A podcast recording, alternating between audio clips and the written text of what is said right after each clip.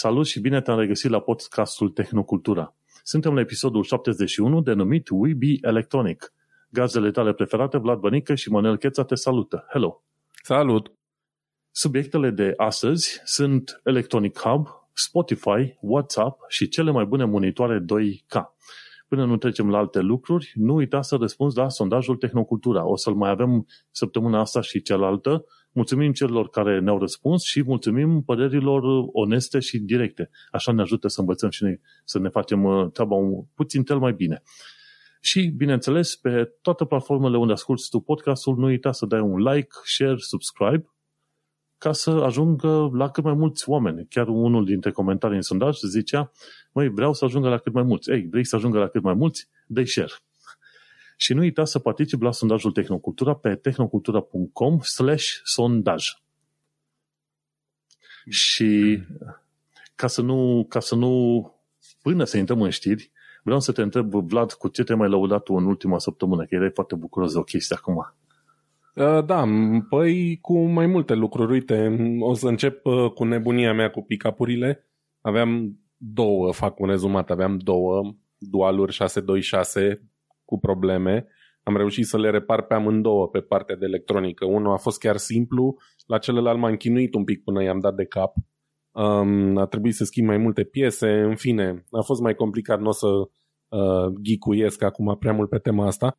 Hmm. Doar uh, că mi-a rămas la ăla mai defect, partea de mecanică a brațului nu merge 100%, știi?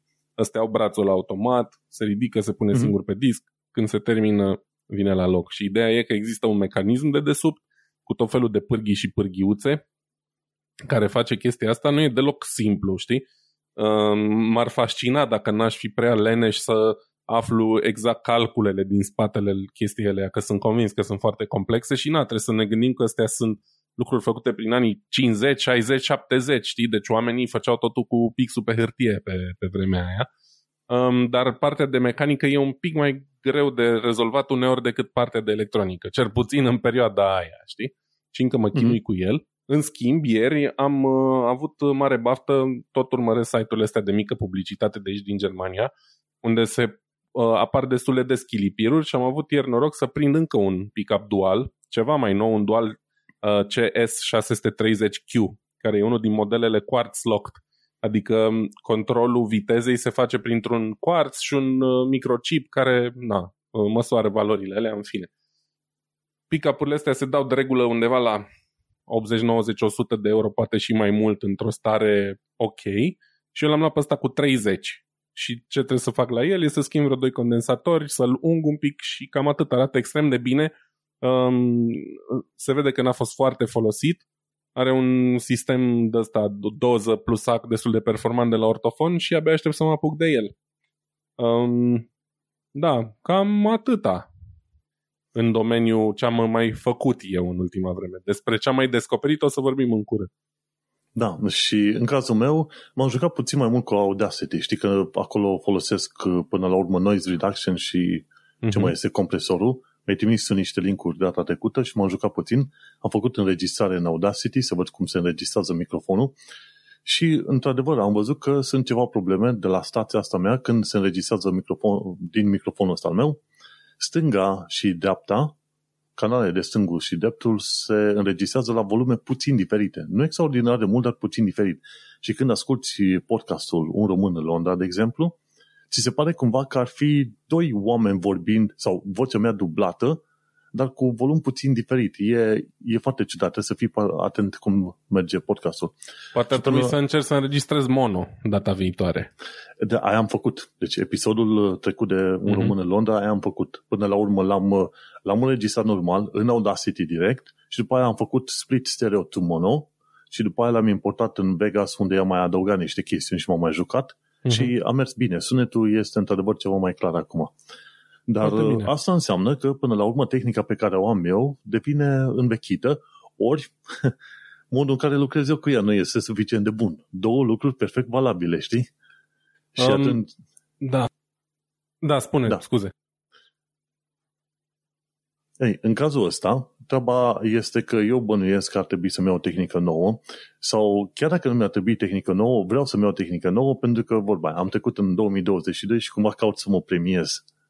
Um, dacă vrei, am niște recomandări, putem să discutăm, nu neapărat în podcast. Tu folosești un mixer Behringer cu USB, nu? Da. Pe care l-ai uh, legat la, la PC, parcă, cu microfonul tău. Exact, da. Am uh, firele normale și audio output care e pentru canalele stânga și dreapta, până la urmă se duc în USB în calculator. Mm-hmm. Poate n-ar strica să încerci uh, să folosești o placă de captură audio dedicată, genul un Focusrite Scarlett sau ceva de la M Audio. Putem să vorbim despre asta, nu neapărat în podcast, că poate lumea nu e interesată. Um, și să folosești un mixer cu un singur canal sau cu două, mai simplu, analog, știi?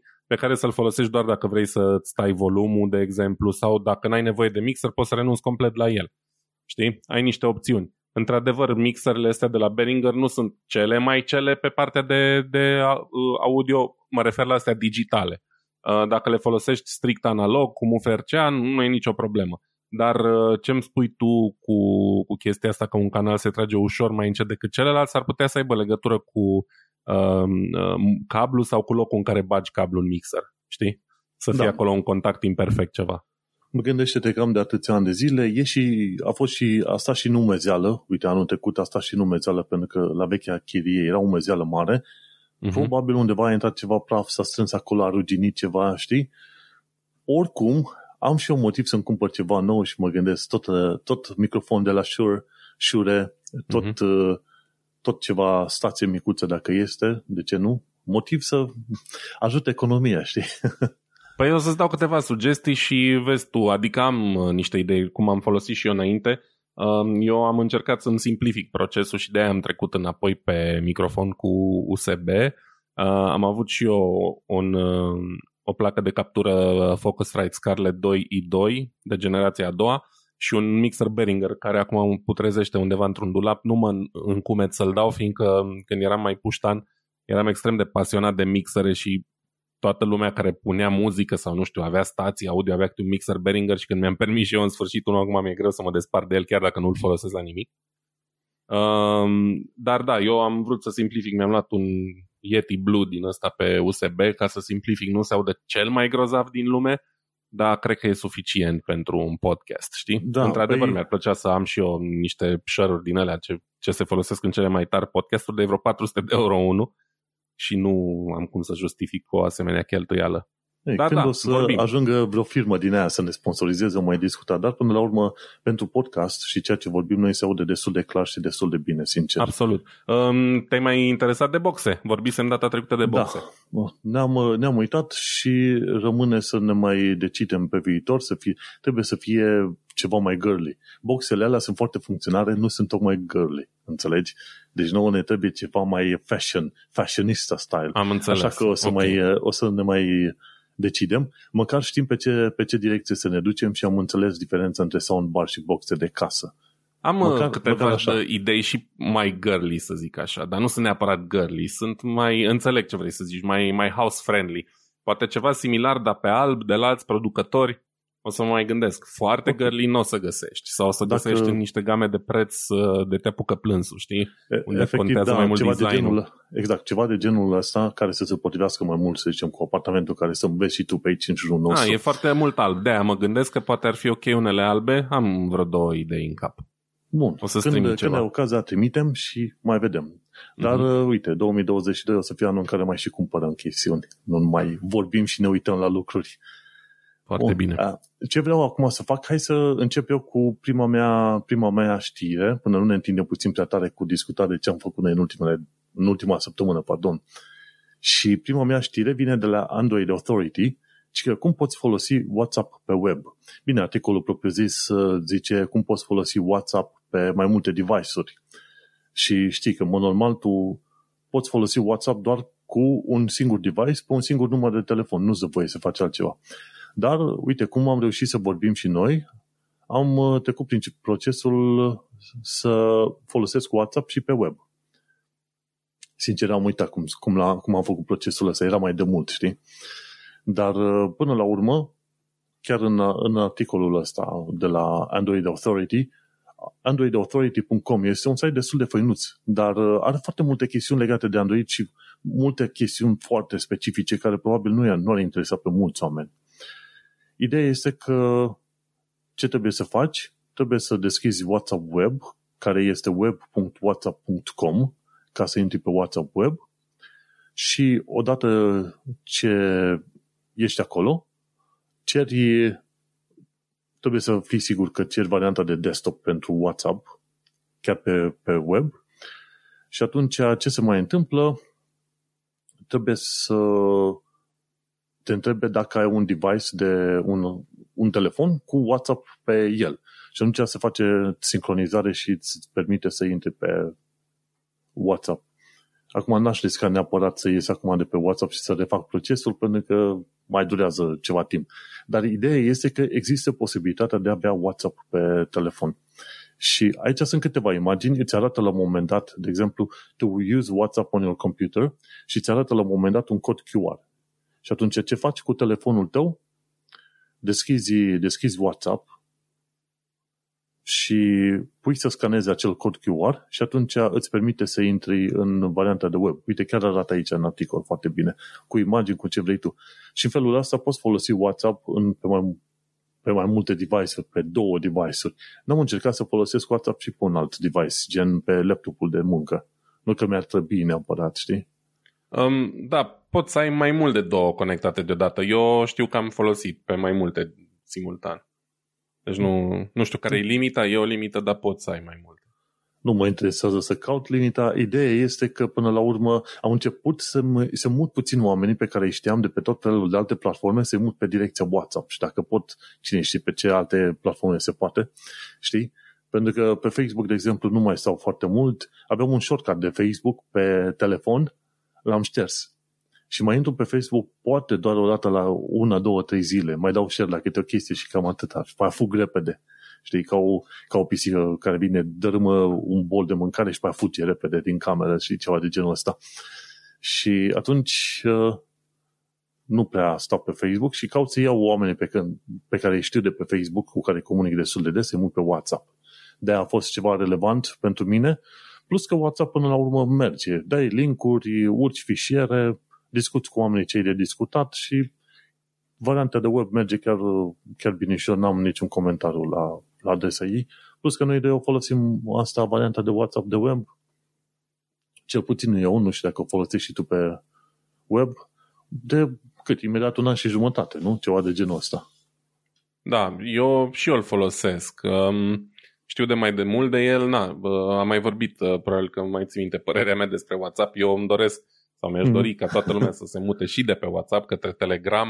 Uh, am și Signal, uh, multă lume s-a mutat pe Signal când au fost ultimele scandaluri cu WhatsApp, dar Signal mi se pare cumva o aplicație dintr-o altă epocă. Mi se pare foarte slabă și foarte puțin configurabilă și me, nu îmi prea place. Eu sunt uh, fan Telegram, mi se pare că are niște funcții foarte mișto avansate și așa mai departe, dar în fine, revenind la subiect, WhatsApp Web, da, îl folosesc și eu de mult are niște limitări destul de enervante, um, dar uh, în mare parte e în regulă. Și eu îl folosesc. Um, există și o aplicație, dacă nu mă înșel, poți să descarci aplicația WhatsApp pe desktop cel puțin, um, dacă vrei să, să îl folosești din aplicație. Mm-hmm. Și e bine, e clar că e bine că există și opțiunile astea. Ce încă nu există, și au mai fost discuții de genul ăsta um, nu mai țin minte acum motivul pentru care nu există, nu există un WhatsApp pentru tablete, de exemplu. Deci nu, WhatsApp nu are aplicație dedicată pentru tabletă. Există doar pentru telefon sau varianta asta de WhatsApp web. Dacă ai un iPad, mm, teoretic Lipsă, ar trebui da. să-l accesezi din web, dar nu știu dacă merge, n-am încercat niciodată. Dacă ai de Telegram are aplicație de tabletă și e foarte ok. Poate mm-hmm. faci multitasking, da? Mă uit în, pe o jumătate de ecran la YouTube, pe cealaltă fac chat sau whatever, știi? ar fi foarte utilă. Nu înțeleg încă de ce, de ce nu există. Au, au ei motivele lor. Gândește-te că la un moment dat mi-a luat destul de mult să reușesc să-l trec pe taică pe Facebook și acum nu mai pot dezipi de pe Facebook, înțelegi? A, la cu ăștia bătrânii neamuri. oricum e, e o luptă pierdută.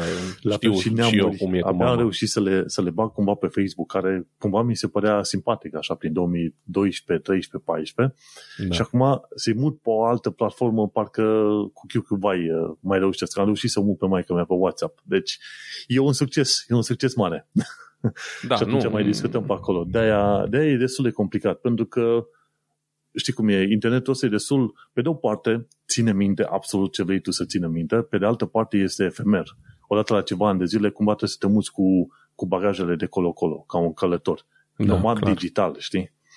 Și de Am vrut să spun asta, vezi, cine, cine folosește WhatsApp să știe că poate să folosească și pentru, pentru web și eu sunt foarte mulțumit de aplicație, așa cum funcționează și modul în care o folosesc eu. Asta am vrut să zic. Mm-hmm. Cool.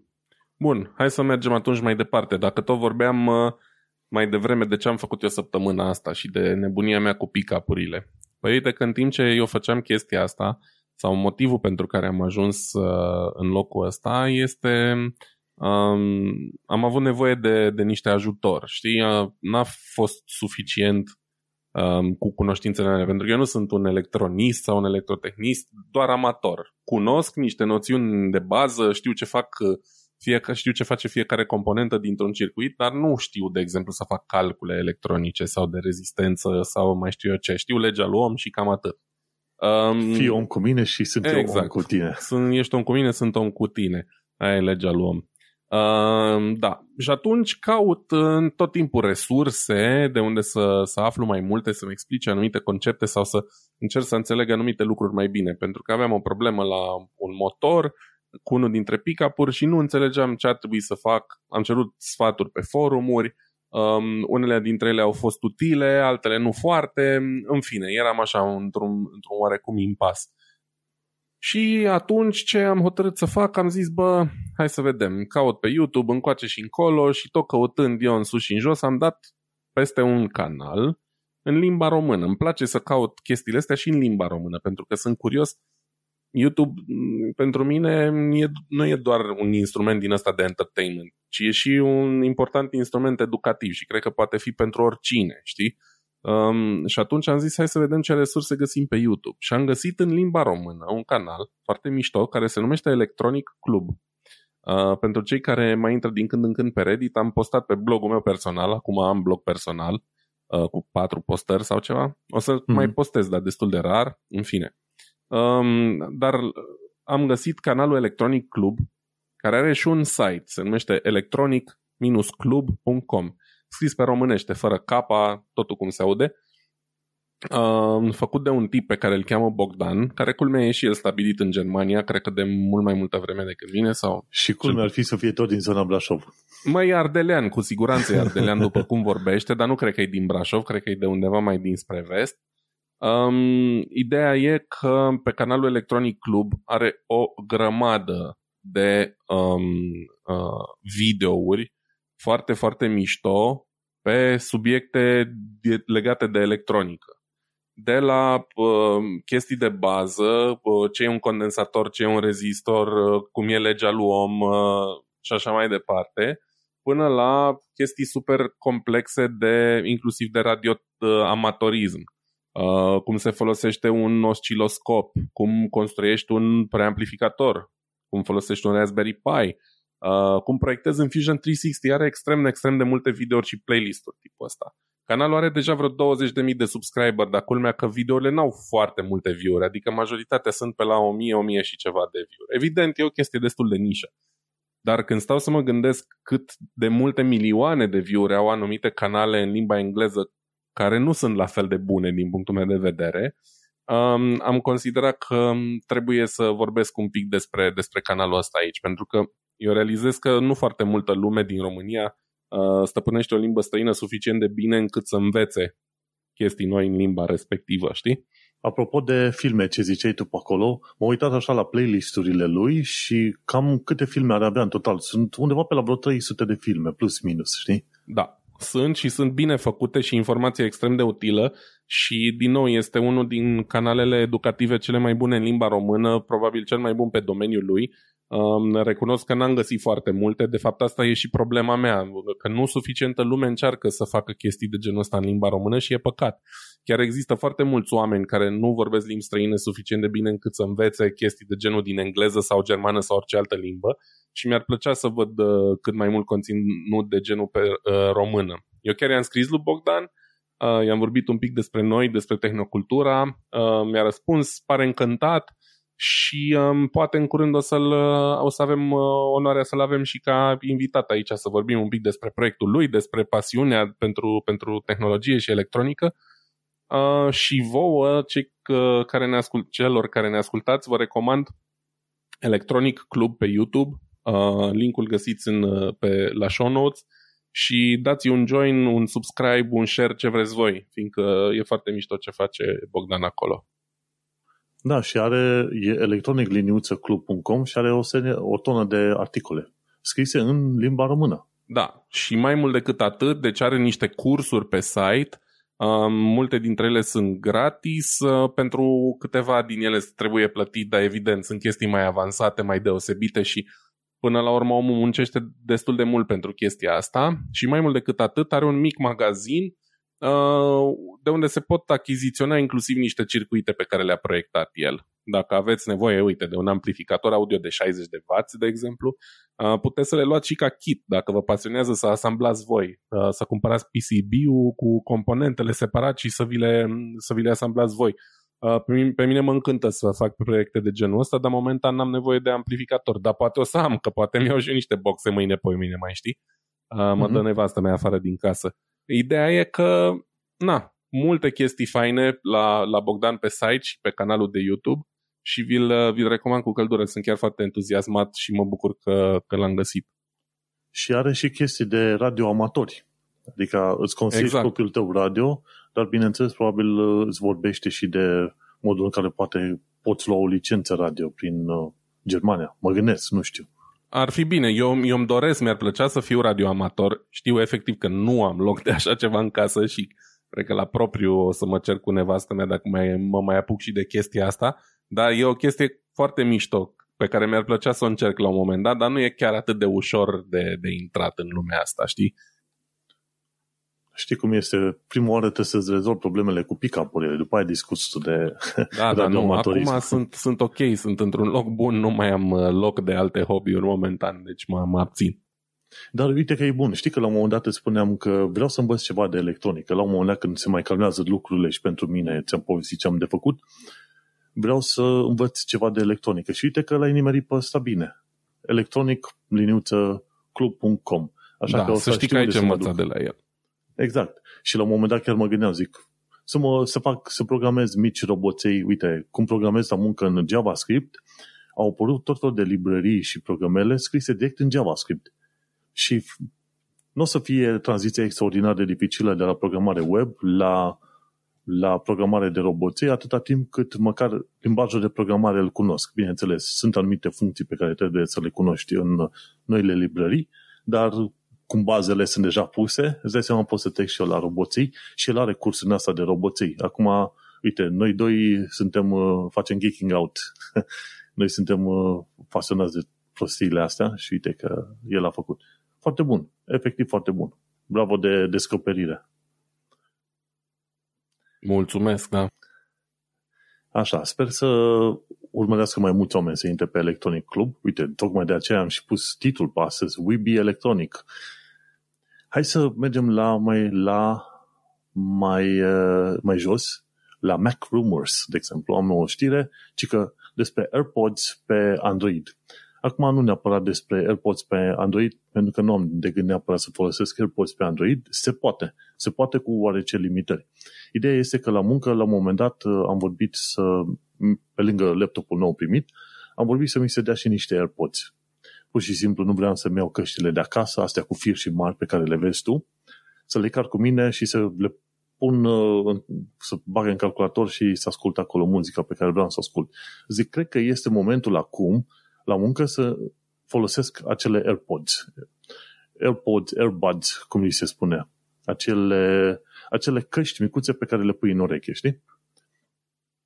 Și Eu știu, da. de, bine ce am, de bine ce am luat decizia asta, am fost bucuros că până la urmă merge și merge binișor. L-am încercat pe Android pentru că nu mă interesează, nu sunt review-uri de AirPods neapărat, doar vreau să spun că dacă ai ocazia să ții și ai banii, de ce nu, să ții niște AirPods care se potrivesc pentru sistemul tău de operare pe care îl folosești. Fie că e Android, fie că este iOS sau Mac, chiar funcționează. Mm, ce îmi place mie, se conectează chiar foarte ușor când e vorba să conectezi acele AirPods la Mac. Calculatorul una, două recunoaște, ești chiar lângă, uh-huh. apeși pe un buton și la revedere s-a făcut conectarea. Și îți arată inclusiv cât sunt uh, încărcate. Și aceste AirPods pentru, uh, pentru Mac îți vin într-o cutiuță care le și încarcă. Știi? Prin, uh, prin inducție, cel mai probabil, desigur. Și ce-mi place e... Uh, scuze, te întrerup scurt. Nu sunt prin inducție, au două contacte. Dacă te uiți pe fundul lor, o să mm-hmm. vezi că au două contacte metalice. Aha, și eu credeam că încarcă. sunt ca periuțele alea automate de dinți, știi? E nu, nu, înăuntru și prin inducție. În tulpinița Aha. aia lor au uh, contactele prin care se încarcă. Alea le-am văzut, mă gândeam, zic, zic astea trebuie să fie estetice. Nici m-am uitat în, în, în cutiuța aia înăuntru, zic, ce, ce naiba au în cutiuța asta? Și ce îmi place e că se aude bine, se aude clar și se aude tare. Dacă dai volumul la maxim, simți cumva că îți fug din urechi și asta este foarte bun. Plus că ceea ce ajută, la ce ajută aceste AirPods este faptul că și vorbești și au și microfon. Și asta e o chestie foarte mișto. Când am ședințe, nu trebuie să-mi pun nu știu ce microfoane, nu trebuie să trag de fire și de căști pe capul meu și le pui doar în urechi. Bineînțeles, dacă stai prea mult cu ele în urechi, la un moment dat încep să devină incomode. Știi? Deci am, am uh, experimentat și treaba asta. Dar dacă le țin urechi, să zicem, câte două, trei ore odată, s-ar putea să supraviețuie să-ți fie bine. Pentru că, ce fac? Am de lucrat la ceva în munca mea de web developer, mai ales cum lucrez în React. Nu îți trebuie extraordinar de multă tehnică și minte ca să lucrezi în React. Sunt chestiuni care, foarte complexe care pot fi făcute acolo, dar în bună parte din timp tot ce ai de făcut este să muți chestii, să tai chestii, să le rescrii sau să le rescrii. Și așa că folosesc podcast. Ascult la un podcast, ce fel de podcast, orice fel de podcast mi-ar conveni mie și după două, trei ore, ok, dau căștile jos de pun înapoi în cutiuța lor să se încarce și să îmi continui viața. Dar eu sunt mulțumit și știi că la un moment dat discutam cu tine că ar trebui să-mi iau și eu niște AirPods sau AirBuds sau Pixel Buds, numai să văd și eu cum este, mai ales că vreau să mă duc să fac sport și să nu umblu cu căști mari după mine, pentru că la un moment dat, după ce folosești aceste AirPods, căștile ți se par ridicole. Dar, pe de altă parte, dacă ai căști ca noi, cum avem noi astea over the year, măcar nu te încurcă nici la ureche, nici în ureche, știi? Deci e plus și minus. Sunt uh, căști pe, pentru tot felul de ocazii. Dar uh, le recomand. În principiu recomand că îți iei căști de la care merg pe Android sau pentru iPhone, să știi că din când în când uh, chiar sunt utile chestiile astea. Nu știu, experiența ta cu Air, AirPods. Um, da, eu um, cred că am mai vorbit aici, eu am, nu știu, astea pe ce le-ai primit tu sunt AirPods normal sau Pro? Sunt normal bănuiesc, nu? Cred că, că nu prea dau ăștia de la normal, Pro. nu, uh-huh. nu, nu am nimic special la ele, doar conectez și atâta. Nu pot să fac niciun fel de setări și n-am nu, iPhone nu. să verific ce setările. Pro sunt alea care au tipuri de, de cauciuc, care intră în canalul auditiv. Nu, no, uh, nu, nu, astea sunt normale. Cum le vezi normale. și în poză aici, știi? Uh-huh. În articol, în poză îți arată doar cu alb, așa. Eu um, am și o pereche din alea, am și o pereche de AirPods Pro. Eu sunt uh, fan căști in-ear, mai ales astea uh, intra-auriculare, cred că se numesc astea Steel Dop, de când le-am descoperit prima oară, acum vreo wow, cred că se apropie de 20 de ani sau ceva, pe, pe, pe un uh, telefon Sony Walkman. Le-am uh, uh, văzut prima oară și am rămas fascinat pentru că ofereau și o izolație bună și un sunet foarte bun, uh, mai, inclusiv la vremea respectivă. Um, dar uh, ca idee, eu acum mai mult folosesc AirPod-urile Pro, cel puțin la muncă sau când sunt plecat pe undeva, dar am și o pereche de AirPod-uri normale. Problema mea cu ele a fost cu durabilitatea. Mi s-au stricat destul de rapid. Adică, cred că undeva după un an uh, mi, s-au, mi s-a defectat microfonul mai întâi la una dintre ele, apoi și la cealaltă, culmea, fără să fac nimic super extrem, fără să le scap pe jos sau așa, pur și simplu s-au defectat. Uh, iar acum am, le folosesc în continuare seara când stau în pat și ascult o carte sau un podcast. Um, le folosesc, deși microfoanele nu mai merg, efectiv ca să aud. Pentru că mai ales seara când mă pun și uh, cel mai probabil mă va lua somnul într-un sfert de oră sau ceva, uh, confortul ăla de a nu avea fire care atârnă de tine prin pat e, e excepțional. Știi? Și, um, și ce am auzit e că unii oameni chiar adorm cu acele AirPods. Măi, să știi că am adorm aproape în fiecare seară cu ele în urechi. Uh, dar partea cea mai amuzantă e că uneori adorm cu ele în urechi, mă trezesc dimineața și ele sunt puse la locul lor în carcasă, dar eu am zero amintiri despre momentul în care le-am pus la loc, știi? Știi cum e? Mă gândesc că Siri face treburi din astea. Da, le ia ea și mi le pune pe noptieră. E foarte posibil. Dar um, asta zic, cred că de două ori mi s-a întâmplat să mă trezesc și să caut casca prin pat, că evident mi-a căzut din ureche și era undeva prin pat dar de cele mai multe ori chiar le pun la loc, așa, într-o stare din asta de somnambulism, că eu nu țin minte ce s-a întâmplat. Um, da, eu sunt fan căști și sunt mai ales fan căști fără fir. AirPod-urile, mai ales pentru cine folosește uh, telefoane Apple, au o integrare extrem de bună uh, sau în cazul tău cu Mac-ul, sunt așa seamless, poți trece și de la un device la altul fără probleme um, chiar sunt ok. Calitatea sunetului e decentă, nu e cea mai grozavă, dar e foarte ok pentru 90% din, din oamenii care le folosesc, știi? Gândește-te că eu am vrut să iau aplicația asta, aplicația asta, AirPods, una pentru ședințe, că avem destul de multe ședințe pe Zoom, și a doua să ascult podcasturi uh-huh. sau muzică. Nu se Sunt perfecte pentru calitate asta. extraordinară. Și da. adevărul e că atunci când dai căștile jos de la urechi, deja se, se oprește un video sau un film dacă rulează. Dar trebuie uh-huh. să ai, de exemplu, dacă folosești aplicația de podcasts de pe Mac și dai căștile jos, se oprește pe loc. Exact. Da. Și are anumite integrări foarte simpatice. Pentru iPhone-uri, ceva de genul ăsta, văd că are integrare cu Siri, pentru double tap, pentru automatic switching, să schimb de la, ce știu eu, de la un, uh, un cont la altul, setup-uri și alte chestii și poți să-ți verifici și bateria, știi, dacă ești pe iPhone. Eu nu știam treaba asta. Nu știu cum faci la AirPods să-ți verifici bateria când ai telefonul. Nu știu sincer nici eu, pentru că eu nu, nu sunt, n-am fost niciodată un power user să folosesc toate funcțiile astea, știi? Pe mm-hmm. mine mă interesează să scot casca din cutie, o bag în ureche, dau drumul la un podcast sau la o carte și după aia, whatever, îmi văd de, de zi, știi? Um, scurtăturile mele pe căști sunt uh, pentru uh, play și pauză, atât. Nu folosesc alte, mm-hmm. alte chestii, știi? Uh, probabil da. că ar avea și alte funcții. Siri nu folosesc din principiu, că mi se pare stupid să vorbesc cu ea în limbi străine un pic, dar uh, da, nu, e în regulă. Uh, da. Au multe funcții, ideea că chiar sunt foarte ok. Și în continuare am, uh, cum să zic, am mai încercat și alte modele de, de căști wireless din astea mici, earbuds, și momentan nu se ridică nimic la nivelul lor la capitolul dacă e să luăm în considerare și integrarea cu, cu Apple. Poate uh-huh. unele sună ceva mai bine, dar au alte slăbiciuni. Eu prefer pentru zi cu zi să am integrarea super bună cu telefonul, iar dacă am, sunt super pretențios și vreau să ascult ceva hi-fi, să trec la alte căști. Sunt înconjurat de căști pe aici. N-am niciune super scumpe, da, am uh, AirPods-urile normale, am AirPods-urile Pro, am Bear Dynamic-urile astea pe care le am și acum pe cap, pe care le folosesc și cu pick-up-ul, fiindcă sunt niște căști extrem de bune și care nu um, uh, amplifică prea tare bași sau înalte, știi, sunt foarte neutre și asta îmi place. Și mai am aici lângă niște Sony-uri din astea uh, WH-1000 XM2, uh, care sunt tot așa wireless, Bluetooth, cu noise cancelling, niște căști foarte bune. Acum, între timp, există uh, varianta XM4 pe piață, care au ceva mai mult bas, dar nu pot să zic că sunt atât de radical diferite încât să vreau să le schimb pe astea. Și astea arată cam prima zi, da, cu vreo 3 ani sau când le-am luat. Merg foarte bine, sunt extrem de mulțumit de ele. Dar, ca idee, am câte o pereche de căști pentru fiecare ocazie. Am, uh, în cazul meu, eu am una, două căști, cred că am chiar trei căști. Doar atât, doar trei căști am în toată casa. Două folosite pe la podcasturi pe aici și una, nu știu cum a rătăcită prin, prin ghiozdan, mă gândesc. Dar uh, nu, a fost o, o tranziție chiar foarte bună și extraordinar de utilă către AirPods. Cine are ocazia, de ce nu să, să știa? Absolut. Uh, și eu le recomand și cred că putem merge mai departe, nu?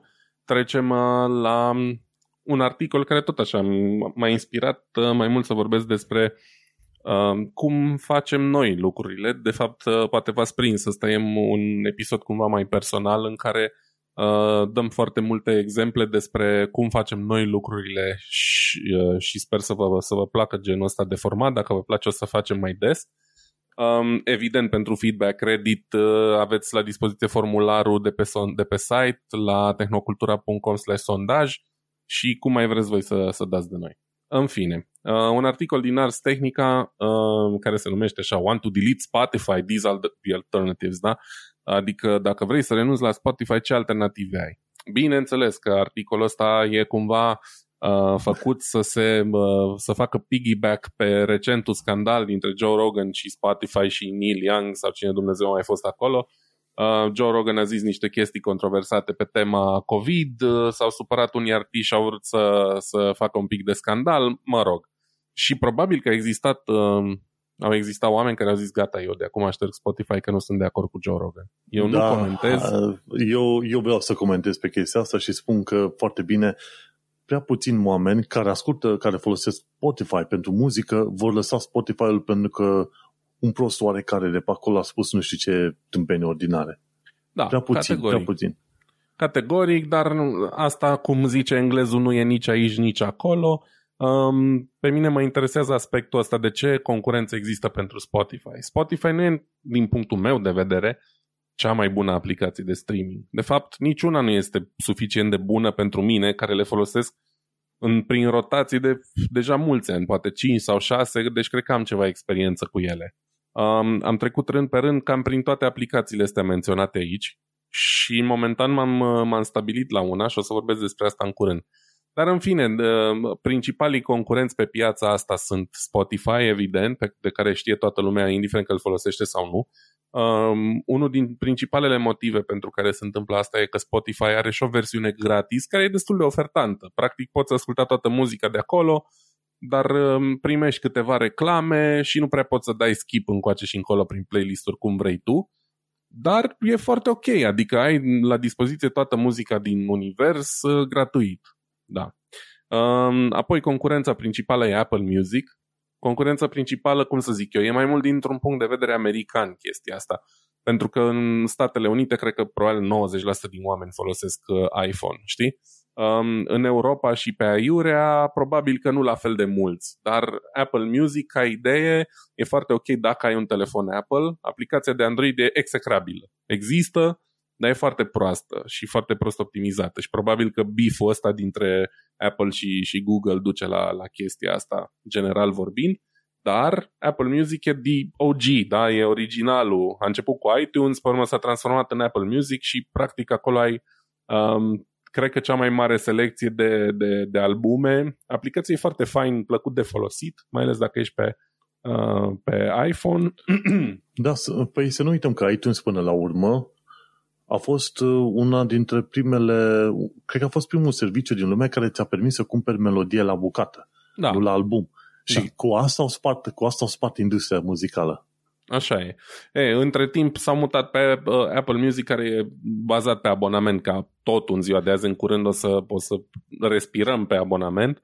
Um, vine și cu ceva beneficii peste Spotify, de exemplu, calitate mai bună la anumite conținuturi. Există mai mult conținut lossless pe pe Apple Music decât pe Spotify. Pentru unii contează chestia asta. Într-o oarecare măsură și pentru mine conta într-o vreme, dar am reușit să fac uh, excepție de chestia asta în ultima vreme. Uh, stai să înțeleg. Deci lossless înseamnă calitate mai bună audio, nu? Da, adică să zicem Spotify și Apple Music și majoritatea serviciilor ăstora oferă de regulă o calitate de nivel MP3. Undeva, uh, probabil la un bitrate variabil, e cea mai modernă chestie între 128 și 320 de kilobits, în funcție de lățimea de bandă, de cât net ai în abonament sau, mă rog, poți să-i faci niște setări, da?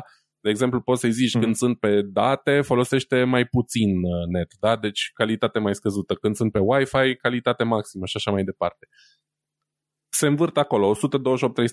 Apoi mai e nivelul lossless, care e undeva pe la 800 până la 1000 de kilobits pe secundă, da? Um, vorbim aici de formate ca FLAC, care e un format destul de universal, um, lossless, bineînțeles, să știau codecurile lor, de exemplu Apple, codecul lui Apple se numește AAC, parcă, sau în fine, nu contează, astea sunt niște detalii tehnice. Dar diferența dintre formatul standard bazat pe codecuri MP3 și alea lossless e destul de mare și probabil că gama dinamică pentru cineva care folosește niște super căști sau niște super boxe face diferența, știi, se simte diferența de calitate. Dar nu e ceva life-changing din punctul meu de vedere sau nu mai e. Dar ca idee ai mai multe opțiuni, da? Deci cineva foarte da. pretențios um, probabil se va regăsi mai bine acolo. Ăștia sunt principalii concurenți în, după cum zice articolul ăsta. Apropo, aici sunt listate și prețurile, dar n-are rost să vorbim despre ele, fiindcă ele diferă în funcție de zonă, de țară, sunt irelevante pentru noi. Apoi, e vorba de Amazon Music Unlimited, se numește. Probabil că ăsta e un serviciu din state. Eu, când am folosit Amazon Music, a fost probabil acum vreo 2 ani spre 3, când Amazon Music era încă la început, sau cel puțin aici în Germania era destul de la început și am avut o experiență dezamăgitoare. Din fericire, eu n-am plătit pentru el pentru că era inclus cu, cu Amazon Prime, știi? Dar foarte amuzant a fost că probabil 90% din muzica pe care o găseam la momentul respectiv pe Amazon Music aici în Germania erau cover-uri. Deci nu erau melodiile originale. Te gândești la ce melodie vrei tu, ceva de la Lady Gaga și te duceai și scria whatever, titlul melodiei, dar nu era cântat de Lady Gaga și nici nu exista opțiunea să, să auzi varianta originală, știi? Și mi-a luat un pic să mă prind, că cumva sunau super similar, dar bă, ascultând efectiv așa în surdină nu i-am dat importanță și zic, bă, ce, ceva nu sună în regulă aici. Pe aia mi-a picat fisa ce se întâmplă și evident că am renunțat instant, adică nici gratis nu mi-a trebuit așa ceva sau vorba vine gratis, inclus cu, cu Amazon Prime. Și cam asta a fost experiența mea cu Amazon Music. Probabil că între timp oferă mult mai multe, dar nu pot comenta despre asta. Și apoi nu. venim la opțiunea mea.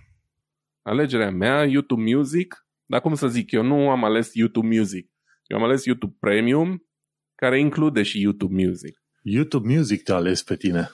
Exact. Pentru că eu folosind atât de mult YouTube, am hotărât, bă, nu mai are rost să mă uit cu reclame.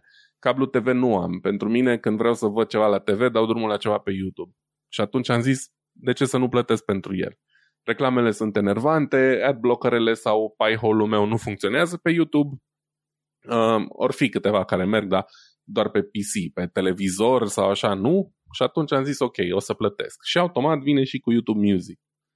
Um, multe avantaje aici, mai ales pentru un consumator uh, mare de YouTube ca mine. Aplicația, în schimb, iarăși este foarte proastă. Um, dar asta e o experiență pe care am avut-o și cu Spotify și cu restul. De exemplu, dau drumul la telefon în mașină, cântă muzica, ajung undeva, mă opresc 5 minute, opresc motorul, se deconectează telefonul. Uh, pun benzină, mă sui în mașină, dau să plec și ghiși ce, playlistul meu nu mai e acolo. Sau nu a reținut ultima melodie la care eram.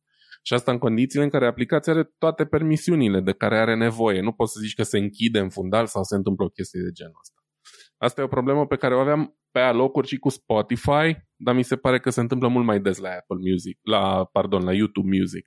Efectiv se pierde. Și asta e super frustrant de multe ori. Știi cum e? Te-ai, te încurcat bine că ai zis Apple Music, vrei să zici Google Play Music, că înainte asta era Google Play Music și după am mutat da. de pe Google Play Music pe pe YouTube Music și mă gândesc că le-au cam încurcat oalele pe acolo de aia. Da, cu siguranță. Am avut și Google Play Music foarte puțin timp când eram pe, pe Android. Um, nu mi s-a părut nimic grozav. Atunci, în perioada aia, preferam următorul candidat de pe listă și, at- și anume Deezer. Dar, uh, ca idee, eu sunt pe YouTube Music, îl folosesc. Am zis de ce. Îl folosesc pentru că costă cam la fel de mult ca Spotify dar ai și YouTube fără reclame, ceea ce pentru mine e un avantaj mult mai mare decât puținele chestii pe care le-ar putea oferi Spotify în plus față de YouTube Music. Asta e părerea mea, știi? Um, da. Inclusiv să asculti uh, clipuri YouTube cu ecranul stins. De exemplu, dau drumul la un podcast la care mă uit, o perioadă, pe urmă, bag telefonul în buzunar și plec cu bița sau mai știu eu ce. Și nu trebuie să schimb aplicația, să caut iară de unde a rămas în podcastul ăla și așa. Merge în continuare, fără probleme, un mare avantaj pentru mine. Și în principiu asta și recomand. Dacă nu ești foarte pretențios sau nu ești un fan avid Spotify, dă o șansă lui YouTube Music. Am impresia că acum costă cu YouTube Premium, cu tot, în România undeva la 42 de lei pe lună sau ceva de genul, ceea ce nu e mult dacă stai să te gândești. Și cred că Două Spotify costă atâta oricum. Sau câteva beri. Da. și cred că Spotify costă tot cam la fel și nu ai decât partea de audio, știi? Sau mă rog, acum video cu uh, podcasturile lui Joe Rogan. Mi se pare că are să te uiți la video pe Spotify, dar în fine. Um, da, și Sau, cam asta e... Tole... Uite, o chestie, un mic truc de Spotify. Cred că mi-a nimerit mie, mie s-a dat eu de un bug. Când venea reclamă, eu închideam Spotify-ul. De fiecare dată când era reclamă, închideam și repuneam Spotify. Am făcut asta de atât de multe ori, încât acum am în lista mea vreo 300 de melodii, sunt deja descărcate în calculator, în folderul special al Spotify, dar eu nu mai primesc reclamă. Dau drumul Spotify-ului să își ruleze toate melodiile, nu mai am reclame nici, niciodată pe oră măcar. Probabil am dat de un bug pe undeva. Da, l-ai exploatat tu foarte bine. Uh, într-adevăr, e și, e și asta o variantă. Iarăși, eu cum să zic, eu mă refer mai mult pentru cine dorește să le folosească plătind, știi?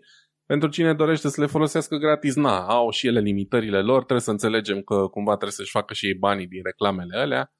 Uh, da, și mai e și Deezer listat aici, dacă tot am vorbit mai devreme de Deezer, ideea e că eu am folosit toate aplicațiile din lista asta. Uh, și de-aia am zis că aș putea să-mi dau cu părerea despre ele. Efectiv am minim un an de folosit pe fiecare dintre ele în afară de Amazon Music, care a fost un gunoi, um, Deezer uh-huh. l-am folosit chiar foarte mult, pentru că era extrem de avantajos. Uh, când stăteam în, în Brașov, cred că era 10 lei pe lună sau ceva deezer și a fost primul serviciu din ăsta de muzică plătită pe care l-am plătit. Era foarte simplu și plăcut de utilizat, nu știu cum o mai fi, cum să o mai fi schimbat între timp, că nu l-am mai descărcat de vreo 3-4 ani cel puțin. Uh, dar playlisturile erau mișto de făcut, avea iarăși mult, uh, mult conținut lossless, totul era foarte ok cu Deezer, nu prea am lucruri negative de spus. Uh, chiar mi-a fost greu când am plecat de la Deezer pentru că aveam așa cumva o listă de favorite, de piese favorite foarte uh, completă făcută acolo, știi? Și mi-a fost greu să mă apuc să o refac pe alte platforme. Dar uh, am folosit și Spotify plătit, am folosit Deezer, Apple Music uh, și acum sunt uh, fan declarat YouTube Music în ciuda faptului că aplicația de YouTube Music în sine este o porcărie. Sper în continuare că uh, o să o mai cizeleze. Dar uh, Știi, până atunci... Hai să fim serios, unii se plâng de YouTube Music de 1-2 ani deja de zile. Probabil dacă era să rezolve, rezolvau până la ora asta. Cine știe? Bă, e, e greu de zis. În fine, cu sau fără YouTube Music, tot conținutul ăla e și pe YouTube normal. Până la urmă, pe mine, pentru mine ăla a primat. Și evident, aș putea folosi Spotify gratuit pentru atunci când chiar am ce asculta pe Spotify, dar momentan de vreo 2 ani de zile nici măcar nu l-am instalat pe telefon. Știi, deci... la, la mine nu prea s-au pus problemele așa de ce fel de aplicații să folosesc ca să ascult muzică, pentru că am, am preferat să ascult mai mult podcasturi. Dar când am ascultat muzică, uite, m-a interesat să fie ceva care este mi-radio, să zicem. Uite, dacă ai auzit de site-ul ăsta DFM, di.fm, și da, da, are știu, muzică știu. pe, are progressive trance, vocal trance, deep house și dai drumul și îți rulează acolo câte un mix din ăla de vreo câteva ore și gata, te-ai dus liniștit pe mai departe. di.fm, DFM. Și pe ăla mai ascultat din când în când sau dacă nu Spotify și cam, cam atât. Nu sunt mare audiofil. E, cel mai mult în termen de, în materie de audio ascult în mod clar uh, podcasturi. Dar uite, e bine că știu că există opțiuni și probabil YouTube Music la un moment dat ar putea folosi. Hai să merg la partea mea de gaming, că am aici un, uh, un uh, subpunct și teoretic aș vrea să zic că sunt gamer în răi, dar uite, de o lună și ceva n-am mai pus joc nou să uh, nici măcar uh, nu m-am mai uitat la prea multe filmulețe de jocuri, dar uh, știi cum este. Depinde de munca pe care o ai de, de pus și de timpul liber. M-am uitat în ultima perioadă să văd că cele mai bune monitoare 2K, adică 1440p. Ăștia de la Hardware Unbox au făcut uh, o nouă selecție de, de monitoare, un, o statistică nouă și îți spun, băi, care sunt cele mai bune monitoare dacă e să te uiți la, să zicem, cele mai bune monitoare care au high refresh rate, 2K la 144 Hz. De exemplu, ei laudă foarte mult pe monitorul ăsta, LG27G P50. L, da, LG27G P850, pardon. Și asta la varianta de 2K la 144 de Hz. După aia, cică, care este cel mai bun? Care e pe 2K la 240 de Hz. Acum, sincer, mi se pare chiar culmea să te duci la 240 de Hz. Că, știi că zic ăștia, vor să fa- participe în, în e-sports. N-am găsit încă filmulețe în care să zică, ok, le iau pe cineva care joacă la acele e-sports, cum e Counter-Strike, ce vrei tu, CSGO, și să-l pui în fața unui monitor care are 140 de Hz versus un monitor care are 160, 180, 200 de Hz, să-și dea seama care este diferența între ele, care e mai rapid sau nu. Cred că n-a reușit să-și dea seama, știi? Și uite, și monitor 2K, dar și la, la maximul de 240 de Hz. Și există și așa ceva dacă ai banii. Este Asus ROG Swift PG279QM.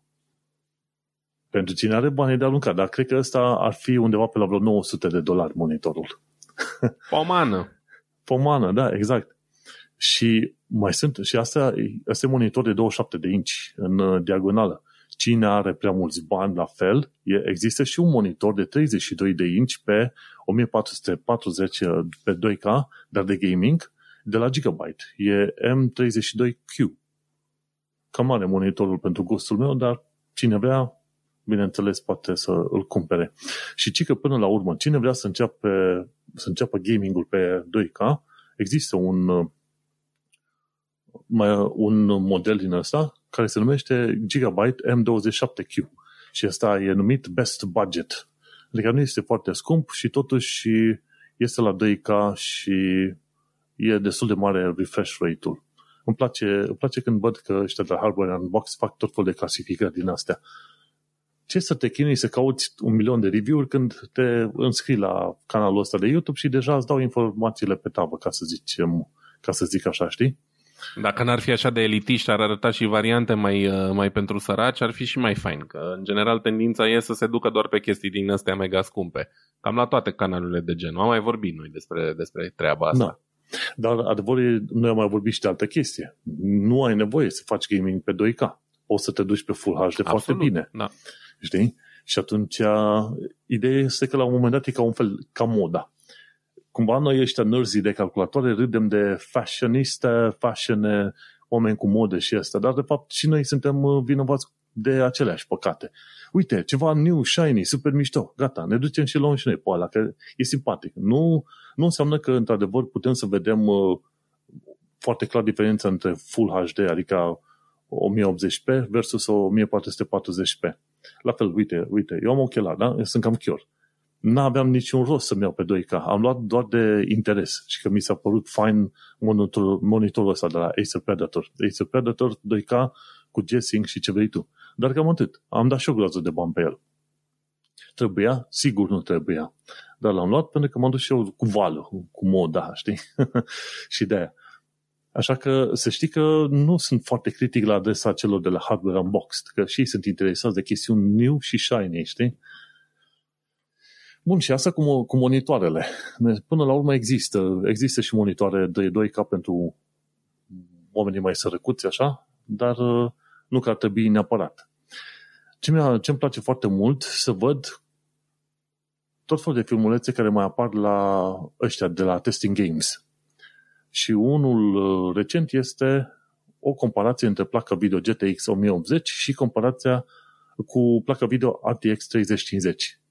Și dacă stai să te uiți la Full HD, mi se pare că au testat, dacă să mă uit bine, ce mai probabil dacă ia să mă uit imediat, probabil e la Full HD dacă nu era la 2K, și a încercat, au făcut teste mai multe jocuri, da, e la Full HD, și întâmplarea face că GT, GTX 1080 are chiar mai multe frame-uri decât uh, RTX 3050 în, uh, în mai multe jocuri. Nu știu dacă ai reușit să te uiți la filmulețul respectiv.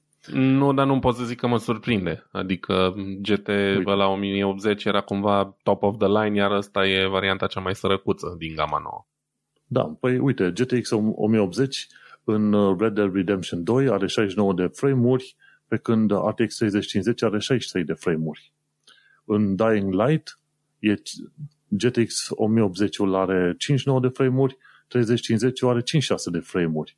Sau în Cyberpunk, de exemplu, tot la Full HD, 58 de frame-uri versus 55 de frame-uri. Bineînțeles, în RTX trebuie să se ocupe și de ray tracing, dar mă gândesc că până la urmă n-au, uh, n-a reactivat ray tracing-ul și compară doar uh, apples to apples, adică Păi așa, ce poate așa ar 1080 trebui. cu ce poate 3- 3050. Și din ce am văzut, într-adevăr, uh, se compară măr cu mere cu mere, nu... uh, Că dacă pune și ray tracing-ul la RTX 3050, s-ar putea să ai probleme și îți scade, îți scade frame rate-ul foarte mult. Dar uh, știi cum e? Noi discutăm de plăci video noi, dar uite-te că de asta există filme și comparații în asta, să-ți aduc aminte că plăcile alea de, ce știu, acum 3-4 ani de zile, își fac treaba foarte bun și acum. Tu nu ai nevoie chiar de toate reflexiile alea cele mai interesante și cele mai uh, curioase în jocurile video. Până la urmă să știi că jocurile video fac treaba extraordinar de bună și fără ray tracing. Ne-am dus noi așa ca gâzele alea orbite de, lu- de lumini, știi, hai repede ray tracing, ray tracing. Dar până la urmă poți să te bucuri de un joc fără să ai uh, ray tracing enabled, activat. Și uite, GTX 1080, nu știu cât e de veche placa asta, dar cred că are vreo 5 ani, nu? Păi e cu două generații în urmă. Am impresia că a existat un an pauză între fiecare, deci ar veni, da, cam, a, cam 5 ani, cred. Ceva de genul. Da. Poți să caut Deci- rapid. Dacă, da, tu caut acolo. Ideea este că uită-te la ce bani ai și nu trebuie neapărat să iei cea mai nou, cel mai nou tip de placă video, mai ales că o bună parte din oameni, și discutăm aici în special pentru publicul din România, nu? O bună parte din oameni nu își permite să-și cumpere cele mai noi plăci video. Absolut. Uite, în mai 27 2016 s-a lansat, deci imediat face 6 ani. Șase ani, nu vezi? Și uite că își face treaba chiar foarte bine. Și atunci, dacă ți iei, vrei să-ți iei placă video, de obicei cam așa se parte bugetul pentru gaming. Vreo 30 spre 40% din bugetul întregii unități de calculator, în afară de monitor, da? se duce la placă video. Și atunci, la placă video, gândește-te că nu trebuie să te duci pe cea mai nouă re- generație, că e de la AMD sau că e de la RTX, du-te poate cu o generație mai veche. Și vezi cât te poți întinde cu banii respectivi care înseamnă 30-40% din bugetul tău. Scuze? Și cu aia te duci pe mai, pe mai departe. Bineînțeles, contează să-ți iei și un monitor, ia-ți un Full HD că nu plânge nimeni. Și cu asta te poți duce pe mai departe. Nu știu Liniștit, ai- dacă, da, n-ai, Exact. dacă ești mulțumit cu un monitor până în 27 de inch, uh, Full HD este mai mult decât suficient. Eu momentan am unul de 32 de inch care e 2K și nu văd de ce aș avea vreodată mai mult de 2K, sincer.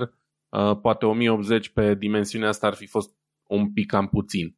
Dar până acum, tot ce am avut până în 27 de inch 1080 e efectiv genial. A, normal că dacă ai 2K o să fie cumva mai smooth și nu zice Da. da. nimeni că nu, dar nu e ceva critic sau ceva care o să-ți schimbe 100% experiența Mă, de și gaming. în mod normal ar trebui să stai cam la măcar un metru distanță de monitor. Eu stau la nici jumătate de metru. Da, momentan că- și eu. Da. Zici că am ochii lipiți de monitor pe acolo și nu e ok. Eu sunt destul de mobil, eu mă dau mai în spate, mă las pe spate, nu stau în aceeași poziție tot timpul. Și da, deci contează. Ideea este că o, o altă chestie, o știre pe care am aflat-o de curând, este că încep să scadă prețurile. Tot ăștia de la Hardware Unboxed uh, au făcut un film de curând și încep să scadă prețurile la, la asta, la plăci video, undeva cu 5-10%. Deci în următoarele câteva săptămâni încă este vreme bună, dacă tu vrei să cumperi, încă este vreme bună să te pui să vânezi plăci video prin magazine, dacă reușești să pui mâna pe ele.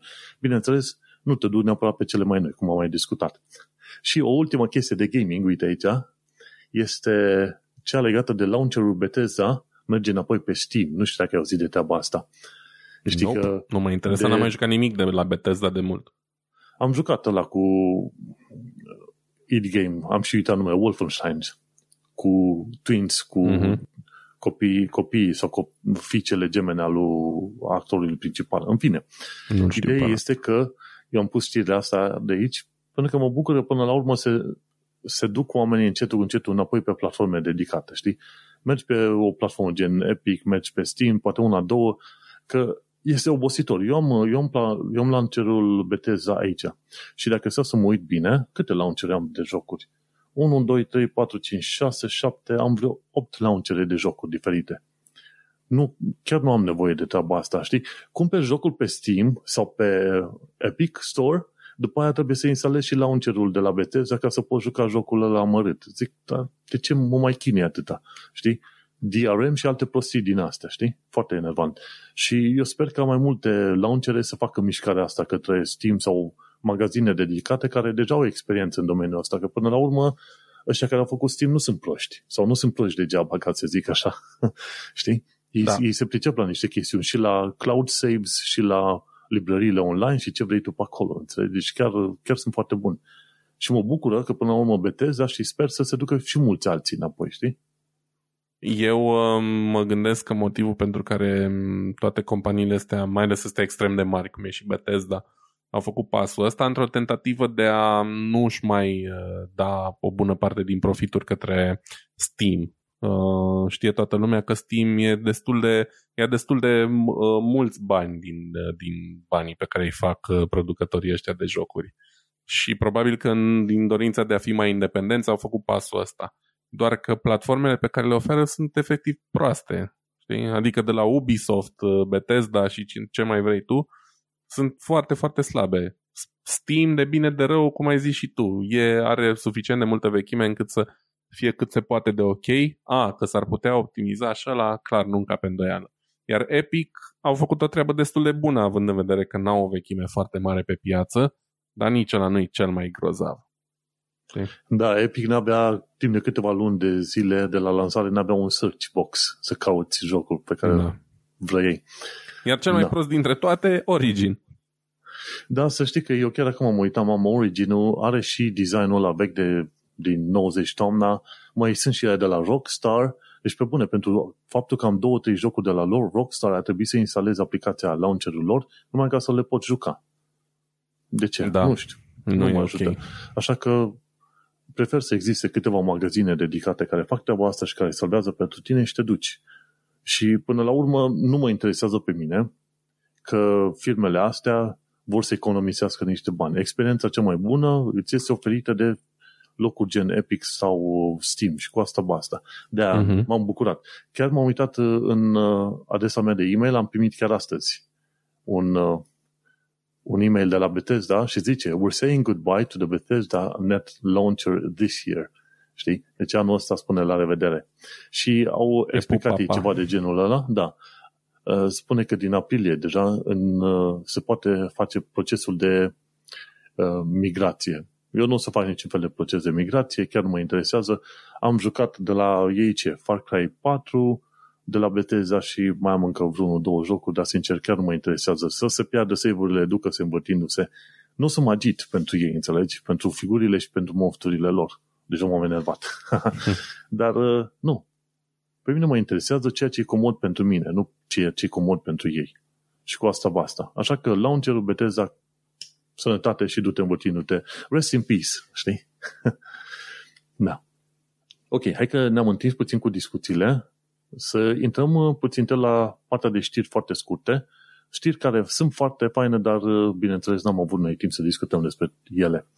Prima vine de la Digi, ci că 16 români au trecut la următoarea etapă a selecției ESA pentru noul lot de astronauți europeni. Și sunt 9 femei și 7 bărbați. Și sunt curios să văd uh, când aflăm de următoarea, de următoarea tură. Care este treaba? Ideea este că au fost 254 de înscrieri din partea României. Dintr-un total de cât erau? 15.000 pe toată Europa? Ceva de genul ăsta uh-huh. și chiar destul de multe. Și erau 55 de femei și 199 de bărbați din uh, acei 254. Și până la urmă au fost uh, alese 9 femei și 7 bărbați ca să treacă la următoarea etapă. Și, nu știu, cineva scria un comentariu pe acolo că avem șanse. Acum uh, trăim și vom vedea, de ce nu, avem oameni capabili în uh, România și sunt foarte curios, ar fi chiar foarte interesat de văzut nu astronaut, ci astronaută româncă. Cum ziceam noi la podcastul ăsta Tehnocultura, zice, era, e, e cam vremea românii să aibă primul, prima astronaută româncă. Știi? Așa că o să, Doamne, o să vedem cum, pum- cum e. Ținem uh, pumnii. Următoarea fază, nu știu cum, când va avea loc, n-am căutat prea mult. Ideea este că vor, uh, vor trebui să aleagă doar 4 până la 6 astronauți. Știi? Și asta înseamnă că undeva prin toamna lui 2022 aflăm ceva mai multe detalii care sunt cei până 4 până la 6, știi? Așa că ținem pumnii și românilor și româncelor și vedem cum e. 16 e bine. Până la urmă a fost ceva interes, adică 250 de români în total a fost un interes destul de mare pentru noul, noul program de astronauți. Și sper la un moment dat să, să se facă mai mult mai des selecții din astea, știi? Gândește-te că în probabil, să zicem, vreo 3-4 decenii, evenimente din astea o să fie la ordinea zilei. Cum suntem acum obișnuiți, sunt lansate aproape în fiecare zi de sateliți și de, ce știu, misiuni către Stația Spațială Internațională, parcă nu ne mai impresionează așa de mult. Ne impresionează când se selectează o serie nouă de astronauți. Dar da. în 30-40 de ani de zile vom vedea că nici chestia asta nu o să mai fie chiar prea interesantă. O să fim prea obișnuiți cu lucrurile astea. Următoarea știre vine de la Blipping Computer, e o chestie legată de securitate, mai ales pe mobil. Ci că e deja un malware nou care se numește Xenomorph, Xenomorph pe Android. Și malware-ul respectiv este ascuns în aplicații de optimizare a aplicațiilor în telefonul tău. Și ce se întâmplă pe varianta de desktop? Uite că se întâmplă și pe varianta de mobil de Android în special. Pe desktop, cum ajungeai să fii virusat? Una, ori luai uh, jocuri sau materiale piratate, a doua, instalai aplicații de optimizare a calculatorului. și uite-te cum exact aceeași chestie se întâmplă acum și pe Android. Efectiv, exact aceeași chestie. Oh, uite, am văzut o aplicație de optimizare a Androidului, a telefonului. Pun, o instalezi pe asta. Ideea e că Xenomorph, acest malware, nu are nimic uh, complicat sau urât în el când uh, se încarcă aplicația pe Google Play Store. Adică are codul normal și nu pare că face nicio chestie nașpa cu acolo. Chestiile nașpa sunt făcute după instalare, după instalare, știi? Ceea ce îmi spune că până la urmă modul în care fac ăștia de la Google validările trebuie actualizat, știi? Ce înseamnă asta? Ei, ca să valideze o aplicație, urmăresc codul, dar nu se uită ce se întâmplă după ce se instalează aplicația respectivă, știi? Cum se mm-hmm. comunică și ce se întâmplă. Și aici e o mică problemă de securitate. Probabil Google ar trebui la un moment dat să-și actualizeze modul în care managerituiește, administrează Google Play-ul, Store-ul, ca să verifice și ce se întâmplă după ce s-au instalat aplicațiile, știi? dar, dar fiindcă sunt atât de multe aplicații, poate ei nu vor să facă treaba asta. Și cu ocazia asta, poate că cei de la Apple Store, ei de fapt instalează aplicația și urmăresc ce se întâmplă. Că știi că e ceva mai multă siguranță pe un Apple Store decât pe Google Play Store, știi? Dar uh, sfatul general este nu instala aplicații din alea de optimizare pentru că sunt uh, inutile spre absolut inutile. Cam așa, cam între asta două variez eu. aplicații de optimizare. Mergem pe mai departe, ci de la Internet Archive au uh, pomenit de un site numit A Long Bet. Doi oameni au făcut pariu în urmă cu 10-11 ani de zile că un anumit site va exista după acei 10-11 ani de zile și au avut dreptate. Site-ul respectiv a existat, dar uh, cei de la Internet Archive cumva deplâng uh, soarta internetului. Pe de o parte, ce, ce arunci pe internet rămâne pentru totdeauna, dar pe de altă parte, lucrurile sunt foarte efemere pe internet. E un paradox foarte interesant. Dacă te uiți la blogul meu, fie că e manuelcheța.com sau tehnocultura.com și vezi la câte site-uri și, să zicem, produse și chestii am dat link de-a lungul timpului, probabil vreo 30% dintre ele nu mai există la ora asta. Și aia zic, destul de efemer. Și comentariul meu, ci că am creat un, uh, un internet foarte zburdalnic și într-adevăr asta este. Când dai link către un site, ai spera că acel site să existe mult și bine pe acolo, dar de fapt nu te gândești că după vreo 2 ani, 2-3 ani de zile dispare. Și cine vrea și are timp, poate intra să citească articolul de pe Internet Archive, să vadă cum au apăreat oamenii aia și de fapt care este scopul celor de la nu numai de long game, că de fapt este și un proiect mare cum îi zice, The Long Wait, mi se pare. Nu știu dacă ai auzit de proiectul ăsta, The Long Wait. Mm, în principiu, really, nu. sunt un grup, mi se pare că e un ONG care The Long, pardon, The Long Now, The Long Now. Ei vor să salveze tot felul de informații pe o perioadă de vreo 10.000 de ani de zile, știi? Ei gândesc la proiecte în astea, ok, cum salvăm informațiile ca ele să fie redate peste vreo 10.000 de ani de zile. Citește articolul și este foarte fain. Și un, o variantă de proiect este acel cu long bets. Ne putem duce acolo, facem un pariu că peste X, 10-20 de ani de zile, ceva se întâmplă, urcăm banii pe site și pe aia, peste vreo 10-20 de ani de zile, banii se trimit într-un charity sau ceva.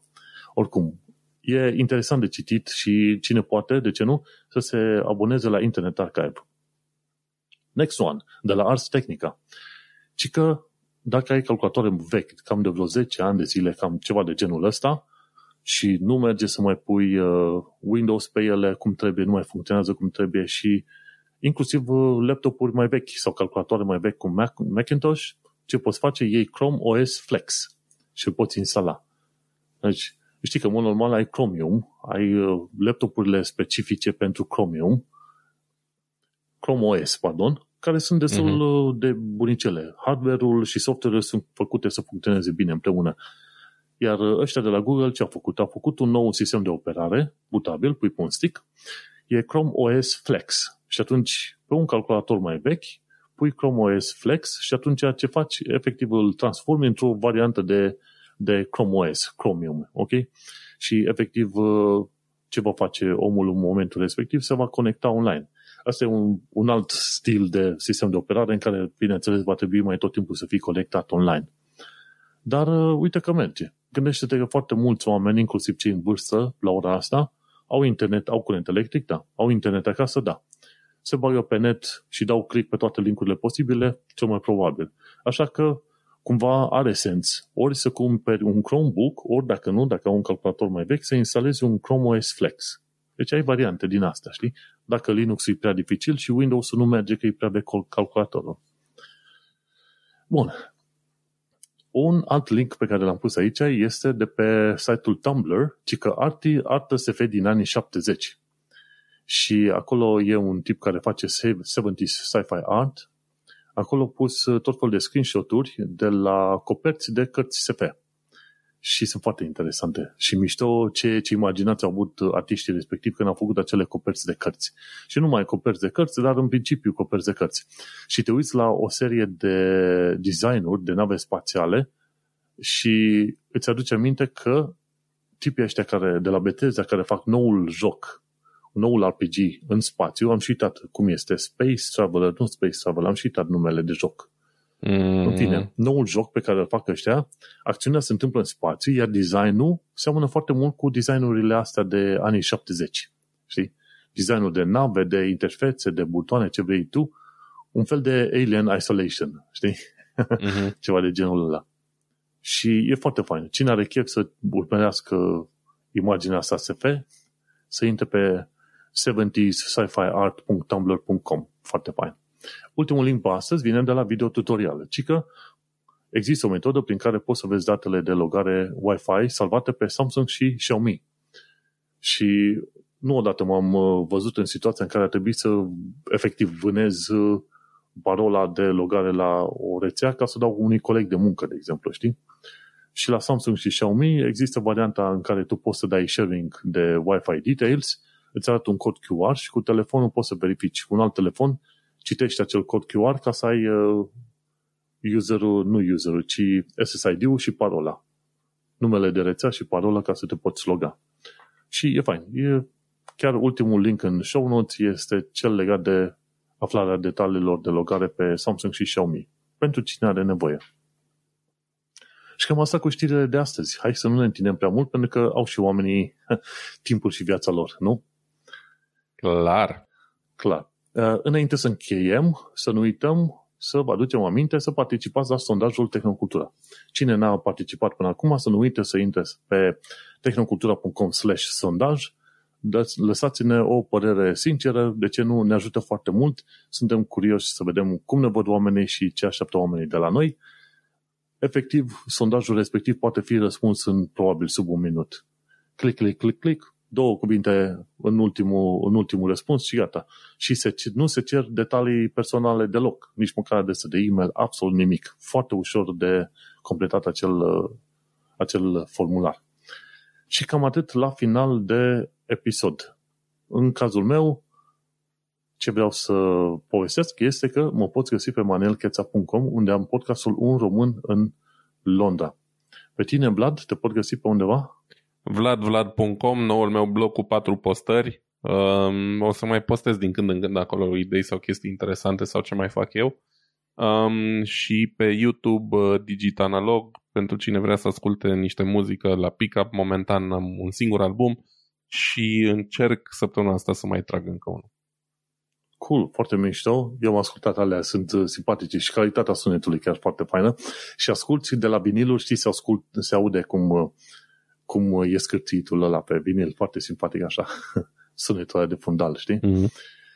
Cool. Și cu asta, uite, episodul 71, Weeby Electronic a ajuns la final. A fost înregistrat în data de 22 februarie 2022, undeva pe în jurul orei 7-8. Ora obișnuită a noastră, știi? Și este foarte interesant că te uiți uh, la dată 22 02 2022 și poți să citești data asta și invers. Și este un palindrom. Data de astăzi este un palindrom. Poți citești de la stânga la dreapta sau de la dreapta la stânga, e același lucru. Dacă mai stăm o oră de povești, o să ajungem și la ora 22 și 22 la mine și dacă mai stăm încă o oră de povești, o să fie 22 și 22 și la tine. Da, la mine a fost 20 și 22 de minute cu 4 minute, deci ne apropiem. Cool. Mersi fain că ne-ai ascultat și ne auzim pe săptămâna viitoare. Pa, pa! Ciao! Pa, pa.